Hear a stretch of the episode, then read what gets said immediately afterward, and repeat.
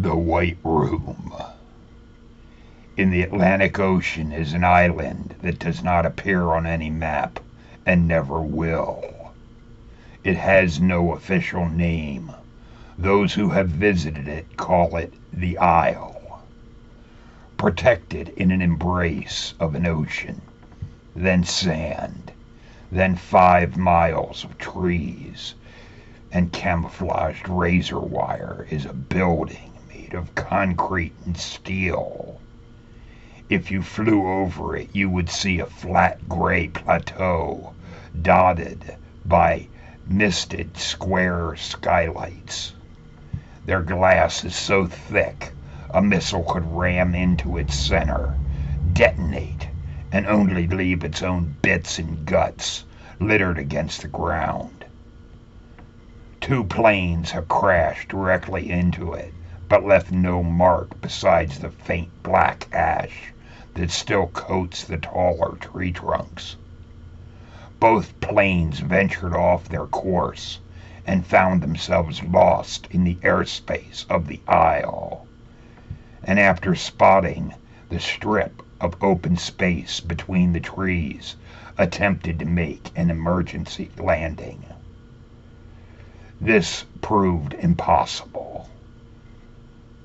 The plane in 1998 was tangled by razor wire on its descent, and the plane in 2014 malfunctioned as it entered the magnetized security zone and its electrical systems overloaded. Neither casualties were intentional. The Isle has no human operators and runs its own machine. Though two vault doors protected by password and retinal authentication, there is an elevator that descends deep into the ground and opens to the White Room. The future of your planet is decided here. The most terrifying fear of someone with power is losing that power that makes them someone. Your leaders, regardless of your opinion of their character or ability, have all surpassed every imaginable threat to become who they are today, whether by merit or conspiracy but the humans they govern are easily swayed by emotion and instinct. And your leaders will not risk their life's work on the whims of the manipulatable minds. For this reason, we meet in the White Room. Its ceilings are eight feet high, and walls are made of a crisp, smooth, white stone without any decoration. The room is shaped in a perfect rectangle, with only the elevators as both entrance and exit. Once the door is sealed, there are no lights inside, nor electricity to power them. It is a smothering darkness, experienced only in the deepest of caves and if not for candles, it would drive the sanest person into fits of madness within days. In the center of the room sits a table and chairs made entirely of transparent glass. From anywhere in the room, you can see everything that is happening. The transparent table ensures that no recording devices are hidden in the hands and that secret notes are not written. The nondescript walls of stone deep beneath the ground protect against devices embedded in the body or any communication with the outside world even the participants, regardless of if they are presidents or queens or owners of a multinational corporations, immediately strip of all belongings and leave their clothing in the elevator. They don robes as white as the room that tr- surrounds them and carry only a thick candle through the doors. Its wax is scanned before entry.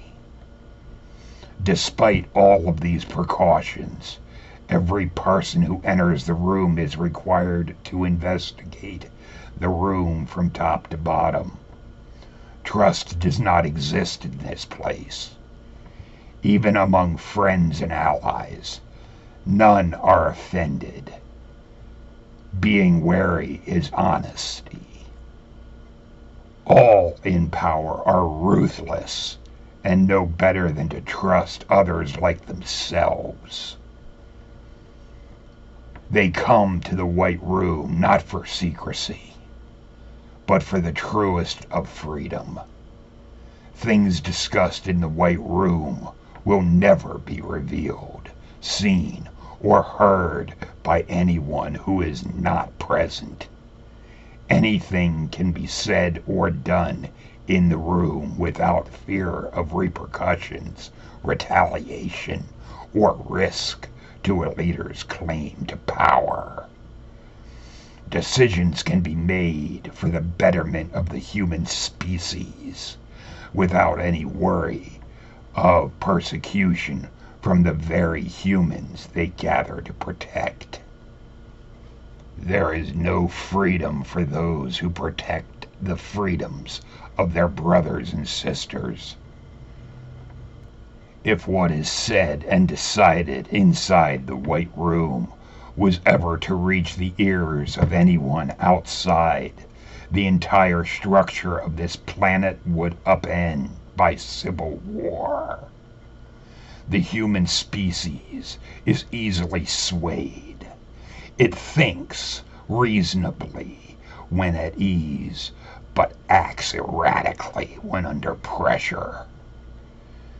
Humans react before understanding the complete repercussions of their deeds, following instincts with little regard to what their actions might affect in ten or a hundred or a thousand years. Thriving empires have fallen at the hands of its own people. By the time they see what they have done, it's already too late to go back. The Illuminati is free of this restraint. Decisions are made in the White Room, are not bound by belief or allegiance or generation, but they are on behalf of all humans on the planet, now and in the future. These decisions are made to ensure the survival of all as a collective, no matter how unpopular they might be, if put to a public vote. There's no political parties nor prejudices in the White Room. Outside its walls, those present may fight wars against each other that end the lives of scores of their kin. But inside the room, they are all cogs in the universal design that is bigger than their petty temporary differences. There is no animosity inside. All are equal, and all have a duty to fulfill. Everything decided within the walls of the White Room is for you. You may think that that room of people you do not know and who are humans like yourself should not make decisions regarding your life. You are merely a pawn in a game being played by others. Shouldn't you control your own life? Do not allow yourself to be convinced that freedom is what you desire, because this is how you and those who live around you are controlled. You are told that you have freedom, while freedom is defined by those with power. True power begins with the relinquishing of control. True power grows from the comprehension that while one's place in the universe can be microscopically small, it is still immensely important. True power thrives on the understanding that while freedom is naturally desired by humans, it is merely a placebo to alleviate feelings of chaos. A chaos that can only be harnessed by order. A skyscraper may tower over a city, but it is only as tall as the molecules in its materials. The Illuminati may thrive, but we are only as strong as the people we protect. We are born as one of you, and will die as one of you.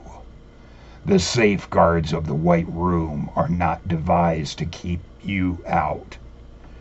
You know you are different from most others who surround you. Though civility requires you to keep such thoughts to yourself.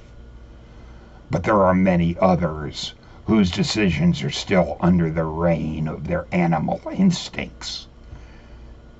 Their lack of understanding would cause them to rise up and wage war against all that keeps their species intact, wrecking the universal design that has allowed the human to rise above its animal counterparts.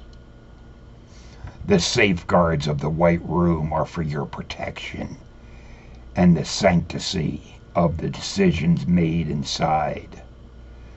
Many seats remain empty at the table, awaiting those who are willing and able to claim them.